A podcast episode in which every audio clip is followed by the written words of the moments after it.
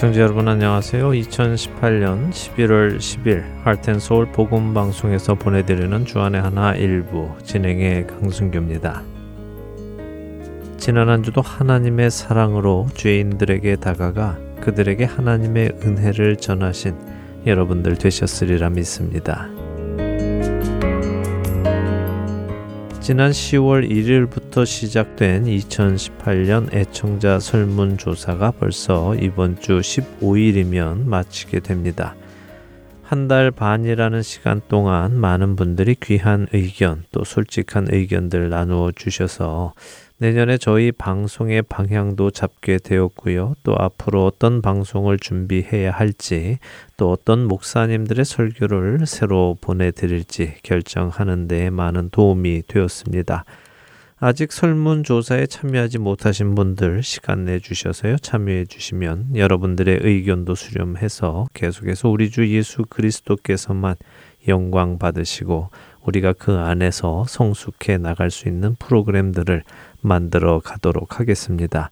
참여하시는 방법은 보내드린 설문 용지에 의견을 기록하셔서요. 저희 방송사 사무실 12802 North 28th Drive, 피닉스, 애리조나 85029로 보내주시든가 인터넷 사용하시는 분들은 heartandsoul.org로 가셔서 설문조사에 참여하실 수 있습니다.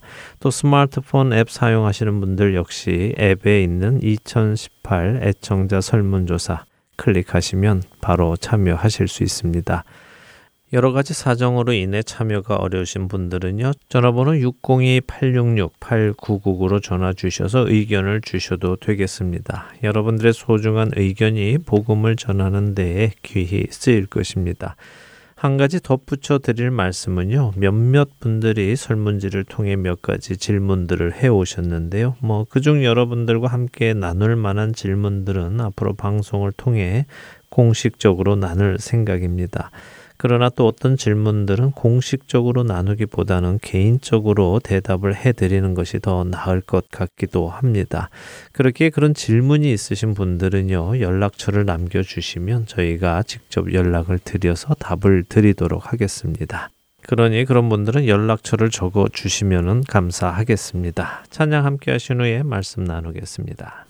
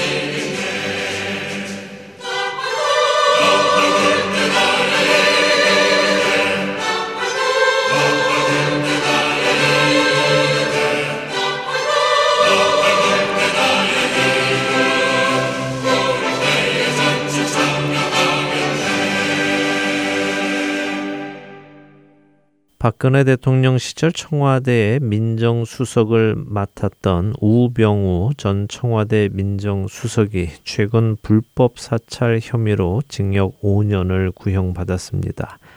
불법 사찰이라는 의미는 사람들을 불법적으로 조사하여 살핀 것을 의미하는데요.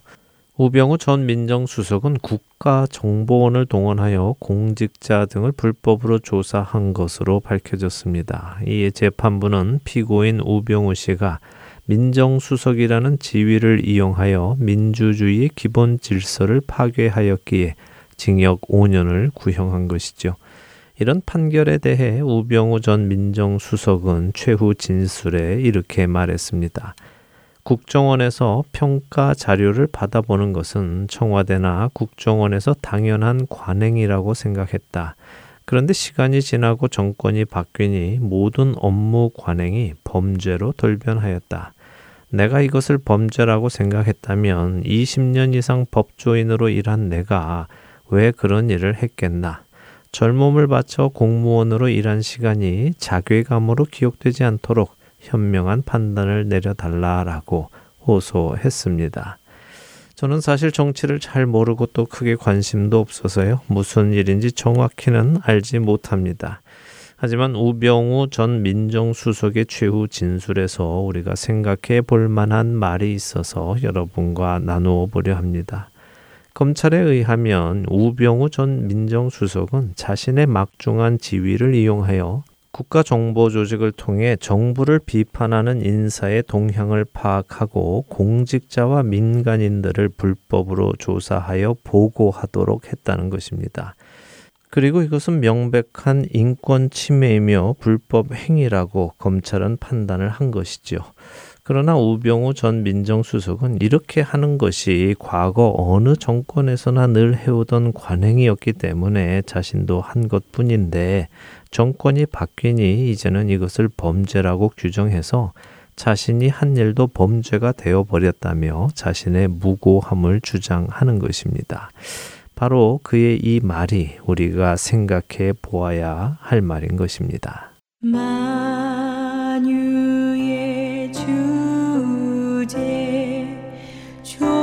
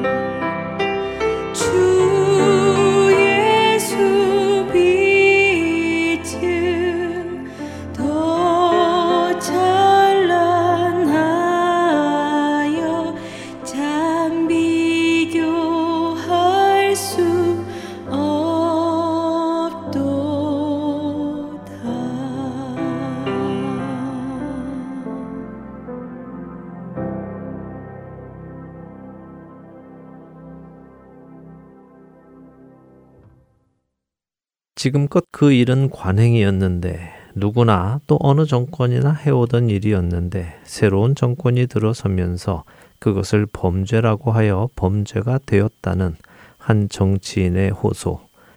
관행이란 오래전부터 해오는 대로 하는 것을 의미합니다. 그것이 관례인 것이죠.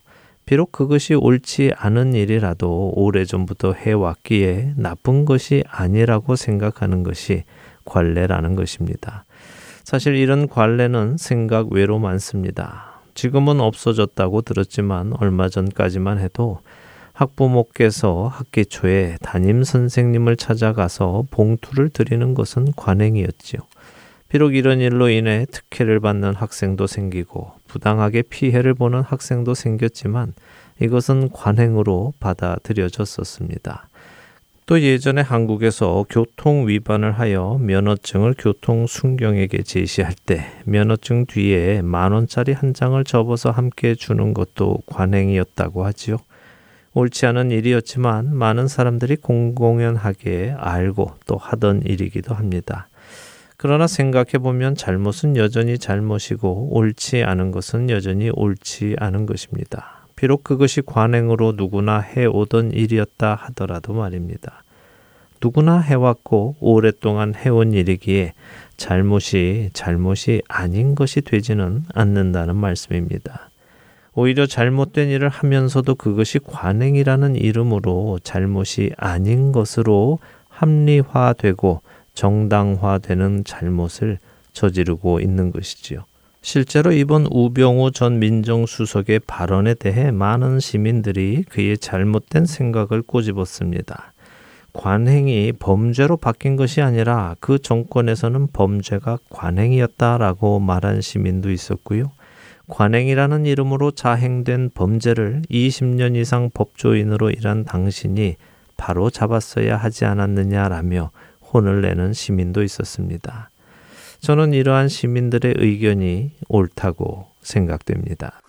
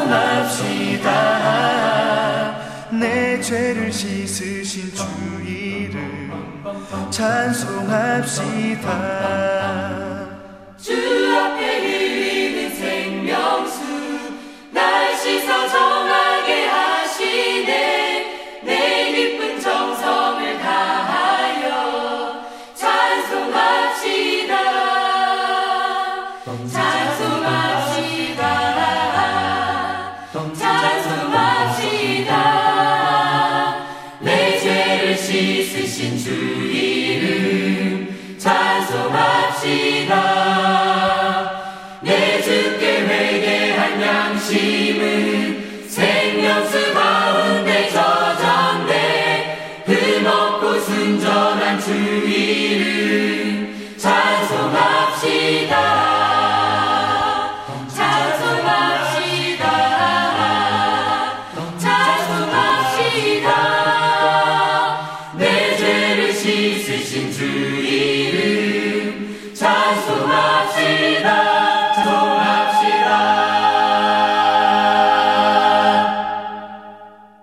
청취자 여러분들과 한 가지 제목을 놓고 함께 기도하는 1분 기도 시간입니다. 오늘은 콜로라도 스프링스 예수 전도단의 최순남 목사님께서 교회 학교 교사들을 위한 기도를 인도해 주십니다.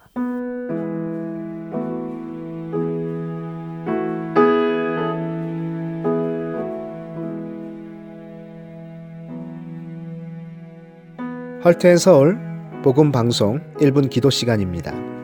저는 콜로라도 스프링스 예수 전도단에서 사역하고 있는 최순환 목사입니다. 오늘은 교회 학교 교사들을 위해 기도하겠습니다. 세상은 참 집요하게 우리 아이들을 공격하고 있습니다. 학교는 말할 것도 없고 가정에서도 교회에서도 성경적인 가치관을 무너뜨리기 위해 공격하고 있습니다. 이러한 상황에서 교회 학교 교사들의 사명은 무엇보다 중요합니다.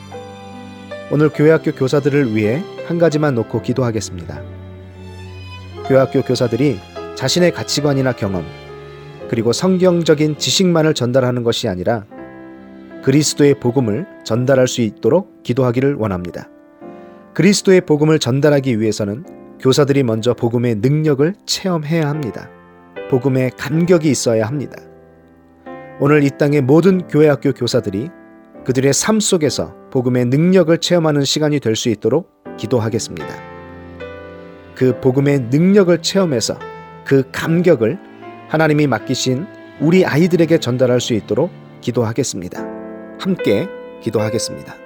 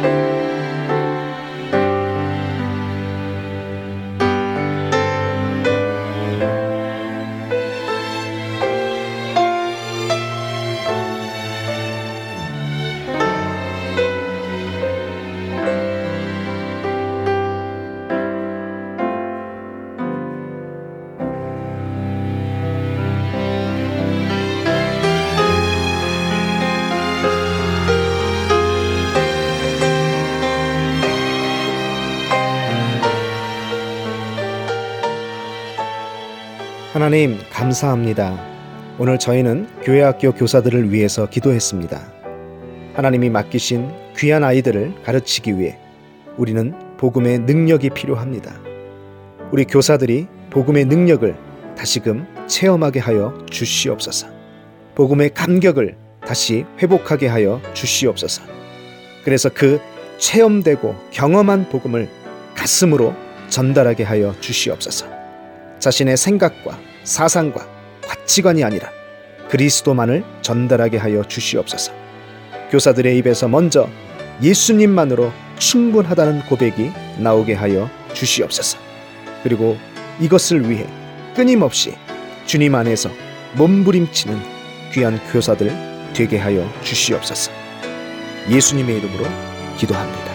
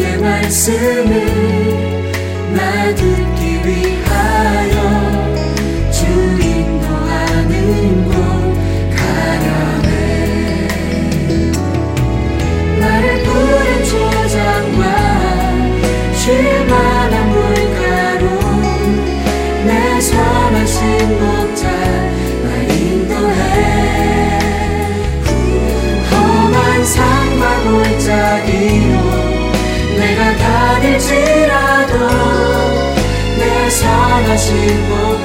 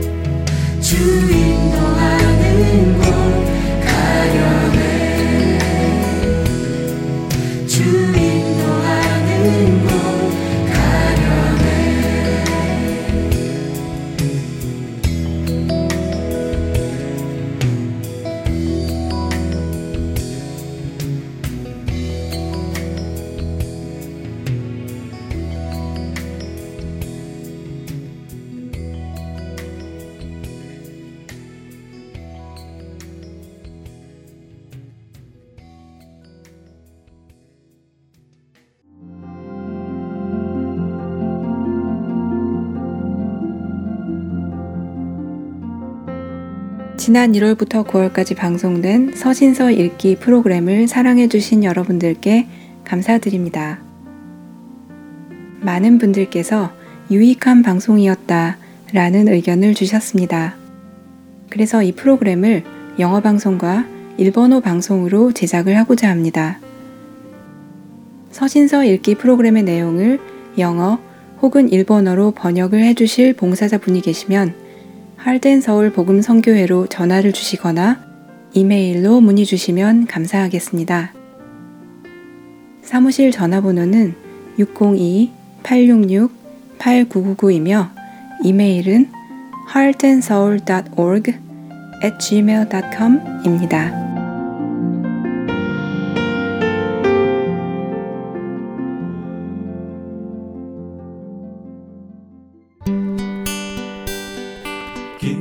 소식 사랑으로 땅끝까지 전하는 아랜소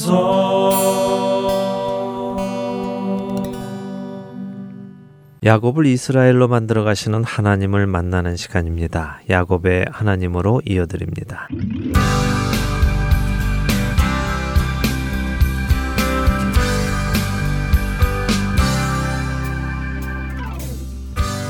애청자 여러분 안녕하세요. 야곱의 하나님 진행의 민경훈입니다. 여러분 안녕하세요. 강승규입니다. 형들에 의해서 팔려간 애굽에서 노예로 또 죄수로 고생하던 요셉이 드디어 애굽의 총리가 되었습니다. 예, 그렇습니다. 오랜 시간 하나님 안에서 하나님만을 바라보는 훈련의 시간을 다 마치고 때가 되자 하나님께서 그를 높이셨습니다. 그리고 그를 통해 하나님의 계획을 이루어 가시죠. 어, 요셉은 어릴 적부터 이미 남다른 영성을 가지고는 있었지만요. 하나님은 그런 그를 더 귀하게 사용하시기 위해서 고난을 통한 훈련을 허락하신 것입니다. 요한복음 15장 2절에서 예수님은 무릇 열매를 맺는 가지는 더 열매를 맺게 하려 하여 농부이신 하나님 아버지께서 그 가지를 깨끗하게 하신다고 하셨습니다. 그렇게 우리의 삶에 고난의 훈련이 온다는 것은 먼저는 우리가 열매를 맺는 사람이라는 감사한 일이고요. 둘째는 더 맺게 하시기 위해서 하나님께서 만지신다는 더 감사한 이야기입니다. 그러니 야고보 사도는 우리에게 여러 가지 시험을 당하거든 온전히 기쁘게 여기라고 하시는 것이지요. 우리 안에 참된 믿음이 있다면 시험과 환난을 오히려 기쁘게 여길 수 있는 것이라는 생각이 듭니다. 네. 성경을 보면 이 시험과 환난을 통과하지 않고 하나님의 뜻하신 바로 빚어져 가는 경우는 없어 보입니다. 그렇죠. 하나님은 우리가 죄인이었을 때 죄인의 모습 그대로 부르셨습니다. 우리는 죄인의 모습 그대로 그분께 갔지요. 그러나 그분은 결코 우리를 죄인의 모습 그대로 두시는 분은 아니십니다. 우리로 하나님의 마음에 합당한 사람이 되어지도록 지속해서 빚어 나가시지요. 때로는 그 손길이 아프기도 하고요. 나를 누르는 것 같기도 합니다. 또 어떨 때는 나의 어떤 부분들을 떼어내시기도 하고요. 또 덧붙이시기도 하시죠. 그러나 이 모든 일은 우리의 주인 되시고 또 아버지 되시는 하나님의 신실하시고 의로우신 뜻 안에서 일어나는 감사한 일이고 또 기뻐할 일입니다. 우리가 지금 창세기를 통해 이렇게 아브라함으로부터 야곱의 이야기를 보고 있는 이유도요. 그 손길을 보고 이해하고 믿어서 우리의 삶 속에서도 그 손길을 기다리고 또 의지하고 변해가자 하는 이유이지요. 그렇게 되시는 우리 모두 되기를 바라면서요. 오늘 야곱의 하나님 또 시작을 해보겠습니다. 아, 이제 창세기 42장으로 들어가겠습니다. 42장 1절에서 5절 먼저 함께 읽고 시작을 하지요. 그때 야곱이 애굽에 곡식이 있음을 보고 아들들에게 이르되 너희는 어찌하여 서로 바라보고만 있느냐? 야곱이 또 이르되 내가 들은즉 저 애굽에 곡식이 있다 하니 너희는 그리로 가서 거기서 우리를 위하여 사오라. 그러면 우리가 살고 죽지 아니하리라 하매. 요셉의 형 열 사람이 애굽에서 곡식을 사려고 내려갔으나 야곱이 요셉의 아우 베냐민은 그의 형들과 함께 보내지 아니하였으니 이는 그의 생각에 재난이 그에게 미칠까 두려워함이었더라. 이스라엘의 아들들이 양식 사러 간 자 중에 있으니 가나안 땅에 기근이 있음이라 자, 애굽에만 기근이 온 것이 아니라 온 세상에 기근이 심했다고 창세기 41장 마지막 절인 54절은 말씀하셨죠. 그러니 당연히 인근에 있던 가나안에도 기근이 왔겠죠. 그리고 그 가나안에 살고 있는 야곱의 집에도 기근이 왔습니다. 이렇게 기근이 왔는데 뭐 온 세상에 온 기근이니 특별히 할 수 있는 일도 없고요. 서로 얼굴만 보고 있었던 것 같습니다. 그러니까 야곱이 어찌하여 서로 바라보고만 있느냐.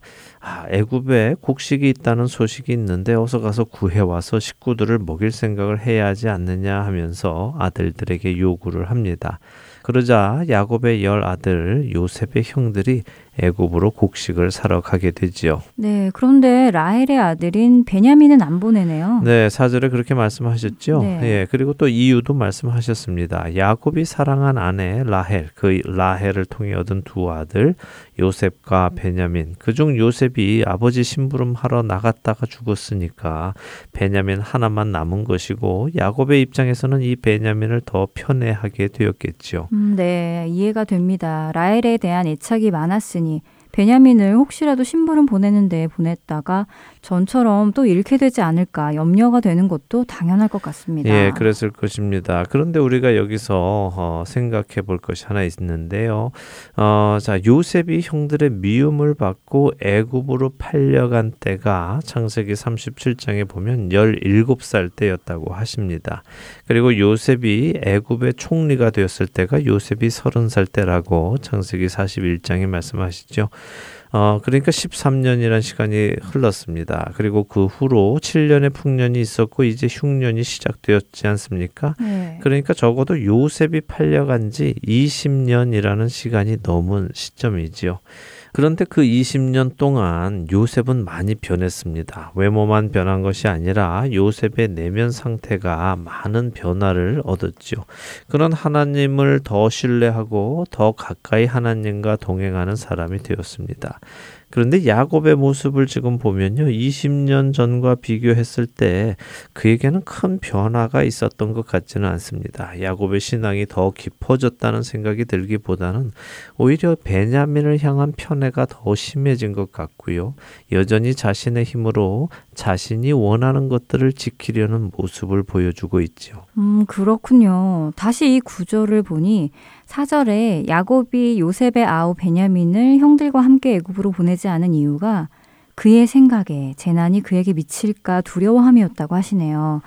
어, 그의 생각이라는 구절이 눈에 들어옵니다. 네, 잘 보셨습니다. 하나님의 구원 계획을 알지 못하는 야곱은 요셉이 정말 죽었다고 생각하게 되었고요. 그래서 자신의 사랑하는 라헬의 아들 베냐민을 스스로 지키려고 합니다. 자기 생각에 재난이 그에게도 올까 두려워한 것이죠. 창세기 35장과 37장을 나눌 때 이미 들은 말씀이 있는데요. 야곱이 사랑하는 사람들, 야곱이 의지하던 사람들, 그러니까 어머니의 유모였던 드보라, 자신의 아내 라헬, 그리고 아버지 이삭의 죽음이 35장에 기록이 되어 있었고요. 37장에 요셉의 죽음의 이야기가 나왔습니다. 그러니 베냐민을 향한 야곱의 애착은 아주 심각했을 것입니다. 왜냐하면 이제 자신이 사랑하는 사람 중 남은 사람은 베냐민 하나이기 때문이죠. 종종 이 프로그램 야곱의 하나님이 이제는 제목이 요셉의 하나님으로 바뀌어야 하는 것 아니냐. 요셉에게로 중심이 넘어갔으니 말이다 하시는 분도 계십니다. 그러나 요셉의 이야기를 시작하기 전에도 이미 말씀을 드렸는데요. 요셉의 이야기로 지금 넘어가는 것이 아니라 여전히 야곱을 빚어가시는 하나님의 손길 속에서 요셉의 이야기 그리고 유다의 이야기가 나오는 것입니다.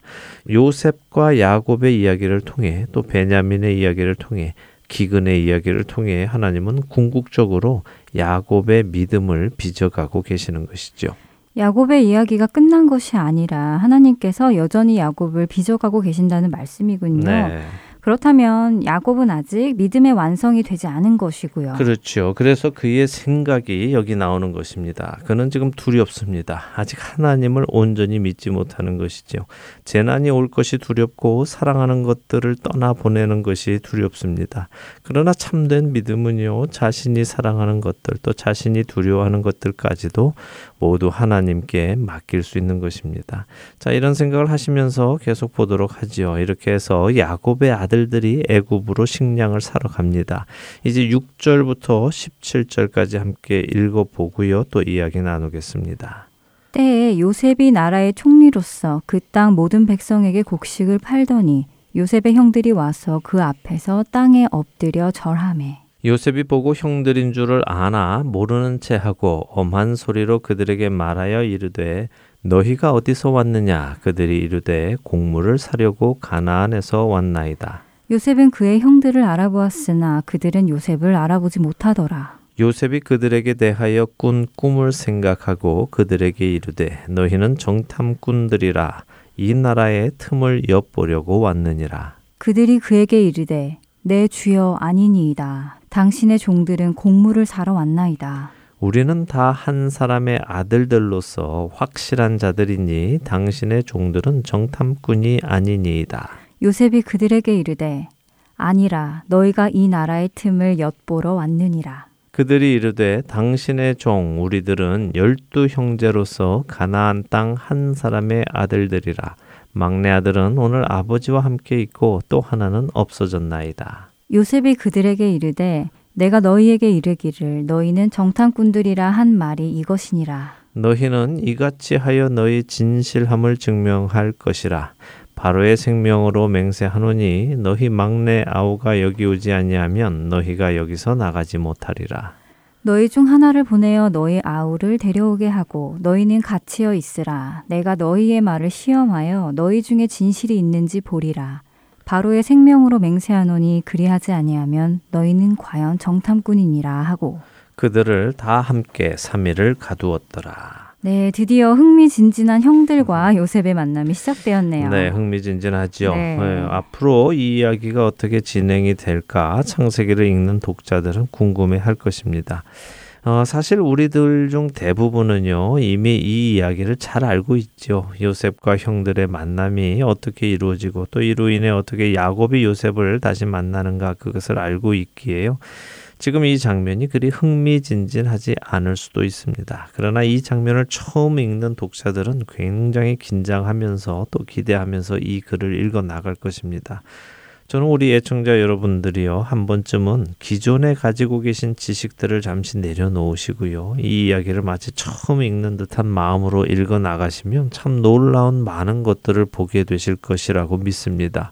우리의 기대와 또 우리의 일반적인 상식을 넘어서는 일들이 많이 나오기 때문이죠. 음, 우리의 기대와 상식을 넘어서는 일들이 나온다고요. 네, 예를 들어 보죠. 만일 우리가 요셉이었다면요. 총리가 되었을 때 우리는 어떻게 했을까요? 어, 생각해보니 그렇네요. 이미 총리가 되었을 때 가나안에 있는 아버지 집에 연락을 했을 것 같은데요. 예, 아마도 그랬을 것입니다. 일이 잘 풀려서 이제 애굽의 총리까지 되었는데 아버지가 살아 계신지 제일 먼저 염려가 되지 않았겠습니까? 그렇죠. 내가 살아 있다는 것을 알리고 싶지 않았을까요? 그런데 그 당연한 상식적인 일을 요셉은 하지 않았습니다. 그는 기다렸지요. 하나님의 때를 기다리고요. 자신 스스로 어떤 일을 해나가지 않는 정말 하나님의 사람이 되어 있는 것입니다. 지금도 마찬가지지요. 형들이 요셉 앞에 와서 엎드려 절을 합니다. 요셉은 그들을 보고 형들인 것을 알아보았습니다. 20년이 지났어도 알아봤지요. 그런데 요셉은 모른 채 하고 그들을 대합니다. 음, 그러게요. 그것도 상식적이지는 않네요. 저 같으면 아니 형님들 하면서 아는 척부터 했을 것 같네요. 예, 아마 대부분의 사람들이 그랬을 것입니다. 일단은 놀라서 형님들 하고 불러놓고는 또 옛 생각이 나서 형들을 음. 혼쭐을 내주든가 혹은 봐라 내 꿈대로 형들이 와서 내게 절했지 하면서 형들을 조롱하든가 뭐 성품이 착한 사람들은 형님들 하면서 지난 일 다 잊고 잘 해주든가 어쨌든 대부분의 사람들이 이 중에 한 가지를 했을 텐데요. 요셉은 달랐다는 것입니다. 그는 어 떠한 목적을 가지고 자신의 신분을 드러내는 것을 지금 절제하고 있습니다. 우리는 이제 그 목적이 무엇인지 알아가 볼 것입니다. 자, 요셉은 형들을 알아보았습니다. 그런데 형들은 못 알아보았죠.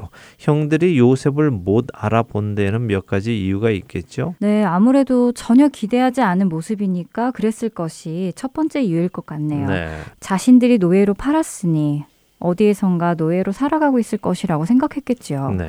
애굽의 총리가 되었을 것이라고는 상상도 못했을 것 같은데요. 네, 맞습니다. 일단 상상할 수 없는 자리에 있으니까 못 알아보았을 것이죠. 음. 어, 또 둘째로는요, 요셉의 모습이 지금 달라져 있죠. 어, 20년 세월이 지나서 못 알아보는 것이 아니라요. 지난 시간에도 우리가 나누었지만 애굽 사람들은 몸에 털을 밀었다고 말씀드렸잖아요. 그러니 머리털도 수염도 다 밀고 옷도 다른 옷 입고 있으니까 알아보기가 힘들죠. 하긴 수염 기른 분들이 면도하시면 못 알아보는 경우가 많더라고요. 예, 그렇습니다. 자, 이렇게 형들은 못 알아보는데 요셉은 형들을 알아보고 형들에게 엄한 소리로 너희가 어디에서 왔느냐 하고 물었습니다. 형들은 솔직히 자신들이 가나안에서 곡식을 사러 왔다고 대답을 하지요. 그런데 이것은 마켓에 가서 물건을 사는 손님과 마켓 주인과의 관계가 아니죠. 손님이 왕이 아니라 지금은 돈을 가지고 와서 곡식을 좀 팔아달라고 손님이 애원하고 있는 모습입니다. 얼마나 형들이 굽신거리면서 말을 했겠습니까? 요셉이 자신의 꿈을 기억하게 된 것이 자연스러운 일이었을 것 같네요. 네, 그랬겠죠. 생각하려고 한 것이 아니라 형들의 절하는 모습과 굽신거리는 모습을 보면서 하나님께서 주셨던 그 꿈이 이루어지는 것을 다시 생각했을 것입니다. 그러자 요셉은 느닷없이 형들에게 너희는 정탐꾼이다 하면서 누명을 씌웁니다. 이 말씀이 구절에 나오죠. 어, 요셉이 자신이 꾼 꿈을 생각하고 난 후에 형들을 정탐꾼으로 모읍니다. 그러나 이것은 그가 옛날 자신의 꿈을 무시한 형들에게 화가 난 것이 아니라 그 꿈이 생각나면서 다시 말해 하나님의 계획이 생각이 난 것이죠. 그로 인해서 어떠한 목적을 가지고 형들을 정탐꾼으로 몰기 시작한 것입니다. 요셉의 말에 형들은 깜짝 놀랐겠죠. 네. 아마도 손사래를 치면서 아니라고 대답을 했을 것입니다. 형들은 자신들의 무고함을 증명하기 위해 자신들이 누구인지를 설명합니다. 우리는 한 사람의 아들들로서 확실한 자들입니다. 여기서 확실한 자라는 말은 거짓말 하지 않는 사람들을 뜻합니다. 거짓말하지 않는 사람이라는 그 말이 거짓말이네요. 예, 그 말이 벌써 거짓말이죠. 네. 예, 형들은 자신들이 다 한 사람의 아들들이라고 했습니다. 이 말은 무슨 뜻이냐 하면요.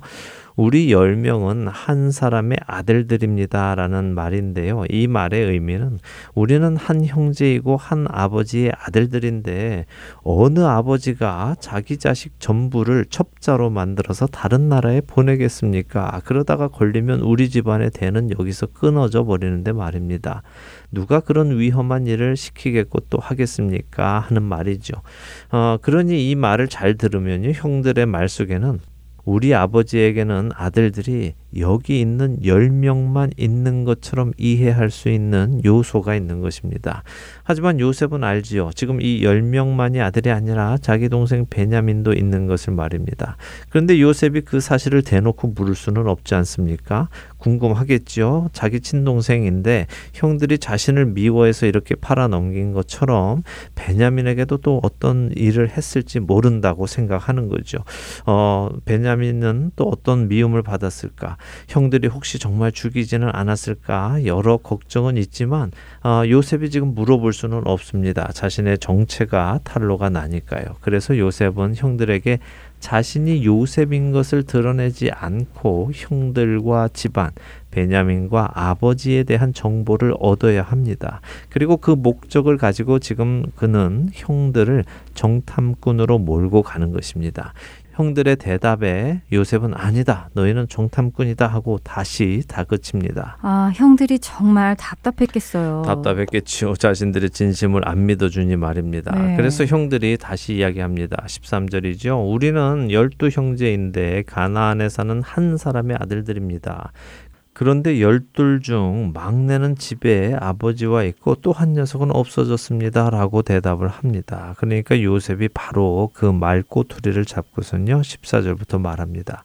봐라, 내가 너희를 정탐꾼이라고 했지? 바로 걸렸어. 너희들 아까는 너희 열 명만이 네 아버지의 모든 자식인 것처럼 말하더니 지금은 집에 한 명이 더 있다고 하잖냐. 말이 왔다 갔다 해. 거짓말하다가 들통이 난 거야. 자, 만일 너희가 한 말이 진짜라면 너희 중에 한 녀석이 집에 가서 그 막내를 데리고 와라. 그러면 내가 너희가 진실을 말했다고 인정을 해줄게 라고 하지요. 이렇게 해서 3일 동안 그들을 가두었다는 것이 17절까지의 이야기입니다. 아, 조금 시간이 없으니까요. 나머지 구절은 읽지 않고 바로 설명을 드리지요. 사후를 가두어 둔 후에 요셉이 형들을 부릅니다. 그리고는 나는 하나님을 경외하는 사람이다. 하나님을 믿는 사람이다. 이 말은요. 내가 하나님을 경외하는 사람인데 이렇게 너희를 증거 없이 가두고 있는 것을 생각 해 보니 옳지 않은 것 같다. 그러니 자 내가 이야기하는 대로 해라. 그러면 내가 너희를 살려주겠다라고 합니다. 19절에 너희가 너희 말대로 정말 거짓말하지 않는 확실한 사람이라면 한 사람만 가는 것이 아니라 한 사람만 오게 갇히도록 해라. 그러면 내가 너희에게 곡식을 줄 테니 그 곡식을 가지고 고향으로 돌아가서 너희 집안의 굶주림을 면하고 그 다음에 막내를 내게로 데리고 오라. 그렇게 하면 너희의 말이 진실임을 내가 인정해 주겠다 합니다. 네, 형들에게는 불행 중 다행이네요. 모두 갇히는 것보다는 한 명만 갇히는 것이 그래도 나으니까요. 네, 그렇죠. 몇 명이라도 풀려나면 무슨 수를 써볼 수 있으니까 말입니다. 자, 이래서 형들이 요셉의 말대로 하기로 합니다. 이렇게 풀려나자 형들이 서로 이야기를 하는데요. 21절 한번 읽어 주세요. 그들이 서로 말하되 우리가 아우의 일로 말미암아 범죄하였도다. 그가 우리에게 애걸할 때에 그 마음의 괴로움을 보고도 듣지 아니하였으므로 이 괴로움이 우리에게 임하도다. 자, 형들이 요셉의 일로 자신들이 범죄한 것을 인정하게 됩니다. 그때 요셉이 그렇게 애걸해도 우리가 그 아이의 괴로움을 모른 척하지 않았느냐. 그래서 우리에게 이런 일이 생기는 것이다 하면서 지금 자신들에게 일어나는 일을 해석합니다. 이때 큰아들 루벤은 이런 그들에게 한마디 더 하는데요. 22절에 그는 그것 봐라. 내가 그때 요셉한테 나쁜 짓 하지 말라고 너희한테 하지 않았느냐. 그런데도 너희들이 내 말 안 듣고 요셉에게 못되게 굴더니 이제 이렇게 죄값을 받는 것이다. 요셉의 죽음에 피값을 치르는 거야 라고 말을 합니다. 음, 루벤의 말 속에서 그들이 요셉이 죽었다고 생각하고 있는 것처럼 느껴지는데요. 네, 그런 것처럼 보입니다. 뭐 노예로 가서 얼마나 살았을 것이라고 생각했을까요? 아마 일하다가 일찍 죽었다고 생각을 했던 것 같습니다. 이런 형들의 이야기를 들으니 요셉의 감정이 요동했습니다. 23절에는 요셉이 통역을 세워서 형들과 얘기했기 때문에 형들은 지금 애굽의 총리가 자신들의 말을 알아듣는다고는 생각하지 못하고 있지요. 하지만 요셉은 형들의 이야기를 듣고는 울컥해서 형들을 떠나가서 울고 돌아옵니다. 그리고는 시므온을 끌어내서 그들 앞에서 결박을 하지요. 왜 시므온일까요? 시므온은 둘째 아들입니다. 어, 요셉은 지금 형들의 대화를 듣고는 적어도 형들이 자신을 노예로 파는 일에 큰 아들 루벤은 반대했다는 것을 알게 되었습니다. 그러니 큰 형은 그 책임을 면해주고 둘째 아들인 시므온에게 책임을 묻는 것이죠. 비록 그들은 몰라도 요셉의 마음속에는 일이 그렇게 진행되고 있는 것입니다. 이런 모습을 보니 형들도 깜짝 놀랐겠죠? 네, 장난이 아니구나. 심각한 일이구나 했겠습니다. 그랬을 것입니다. 자, 오늘은 여기까지 보겠습니다. 20년 만에 만난 형들, 그 형들을 보고도 요셉은 감정대로 행하지 않고요. 신중하게 행동합니다. 그는 하나님께서 어떠한 계획을 가지고 계신 것을 압니다. 그래서 오래전에 꿈을 꾸게 하셨고 그 꿈을 따라 지금까지 왔고 앞으로 그 꿈이 이루어질 것을 알고 있지요. 그래서 그는 섣불리 행동하지 않고 문제를 차근차근 풀어갑니다. 요셉은 진실을 알기 원했습니다. 자신의 신분을 밝히지 않고 그는 오래 참으면서 그 진실을 알아낼 것입니다. 그 진실이란 형들의 진심이며 형들이 어떻게 변해 있는가 하는 것이죠. 이런 신중한 요셉의 모습이 우리 안에도 있기를 바랍니다. 섣불리 감정적으로 일을 처리해서 하나님의 계획을 망쳐서는 안 되겠다는 생각이 드네요. 네. 물론 하나님께서 계획을 망치실 일은 없지만 우리가 그분께 쓰임 받기에 합당하게 생활해야 하겠다는 생각이 듭니다. 네. 한 주간도 그렇게 되는 저희 모두가 되기를 바라며 야곱의 하나님 오늘 이 시간 마치겠습니다. 함께 해주신 여러분들께 감사드립니다. 저희는 다음 주에 뵙겠습니다. 안녕히 계세요. 안녕히 계십시오.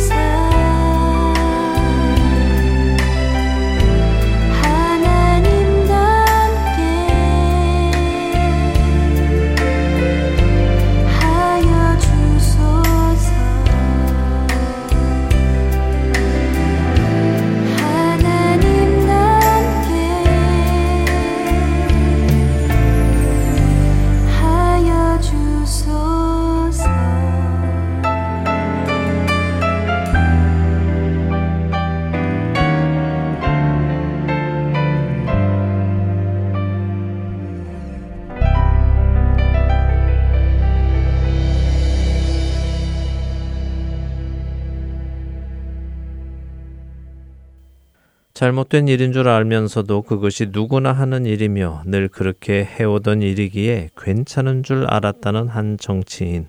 그는 새 정부가 그 관행을 관행으로 생각해 주지 않고 범죄라고 지칭했기에 자신이 갑자기 범죄자가 되었다며 억울함을 호소했습니다. 저는 혹시 우리 그리스도인들 안에 이런 모습이 있지는 않을까 생각을 해봅니다. 하나님의 말씀은 그렇지 않은데도 불구하고 오랫동안 그렇게 해왔기에 그것이 문화이고 관행이라며 하고 있는 것들, 그런 것들이 우리 안에는 혹시 없는지요? 문화적으로 볼때 성도가 교회의 구성원이 되어 어느 정도 시간이 지나면 자연스레 집사 안수를 받아야 하고 또 시간이 지나면 권사 장로의 직분을 받아야 하는 것이 하나의 관행처럼 여겨져서 이러한 직분들이 하나의 역할에 대한 직분이 아니라 직급이 되고 직위가 되어 계급을 나누게 되는 일도 이런 것에 해당이 되지 않을까요? 누군가에게 직분을 줄 때 성경에 명시된 자격들을 보고 주는 것이 아니라 단지 시간이 오래 되었기 때문에 주는 것은 하나의 잘못된 관행일 것입니다. 또한 이와 함께 그러한 직분을 받기 위해 일정량의 헌금을 강요하고 또 그것이 당연한 것처럼 하고 있는 관행도 마찬가지겠죠. 또 이런 부분은 어떨까요? 만일 누가 방언으로 말하거든 두 사람이나 많아야 세 사람이 차례를 따라 하고 한 사람이 통역할 것이요.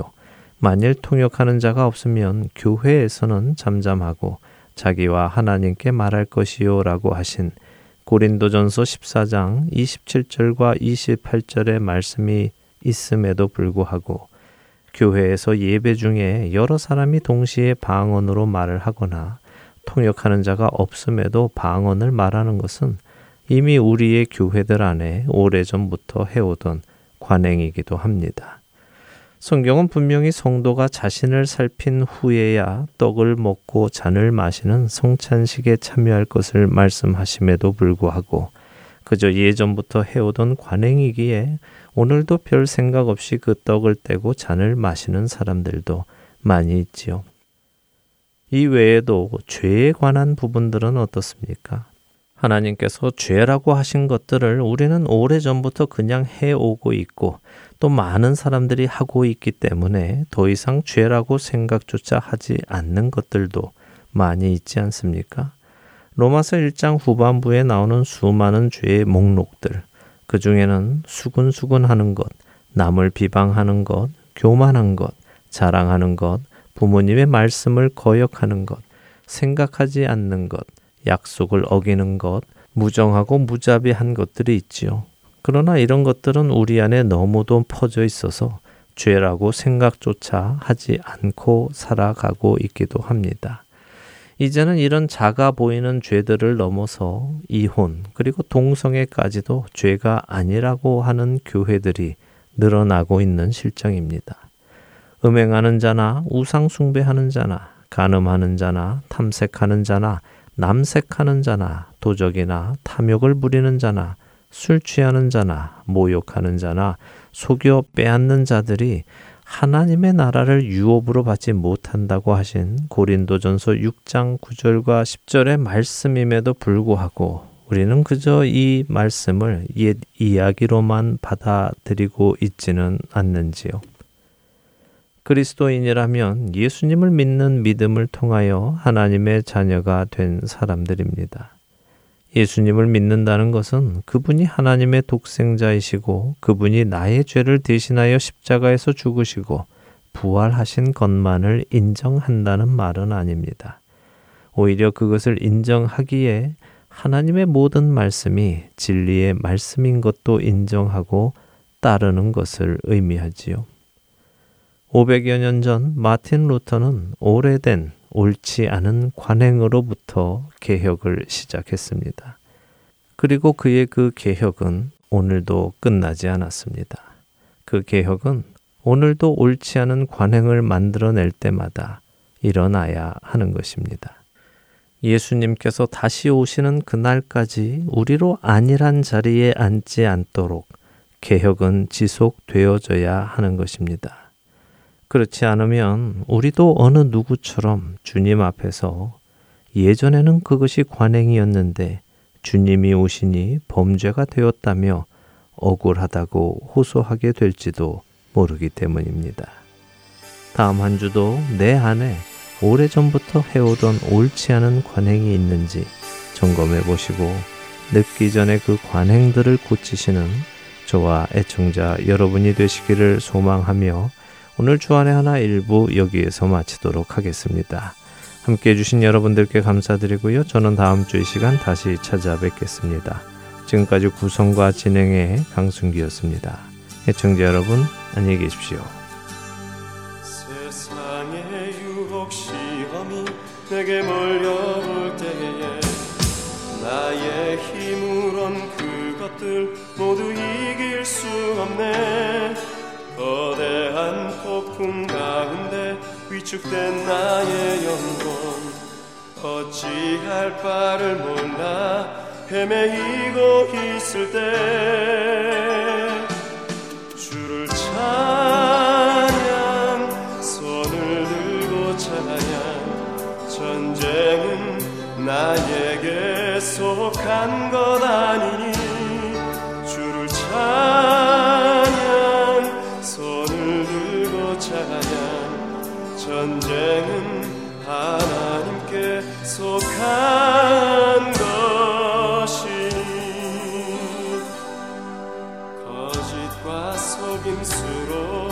가득 찬 세상에서 어디로 갈지 몰라 머뭇거리고 있네.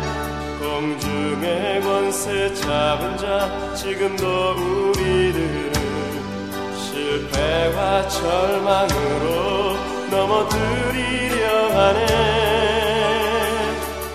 주위를 둘러보면 아무도 없는 듯 믿음의 눈을 들면 보이는 분 계시네.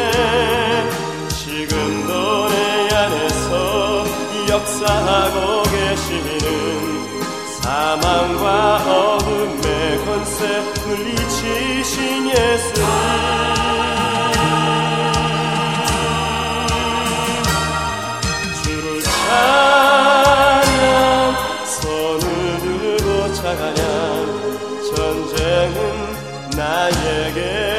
행복한 건 아니.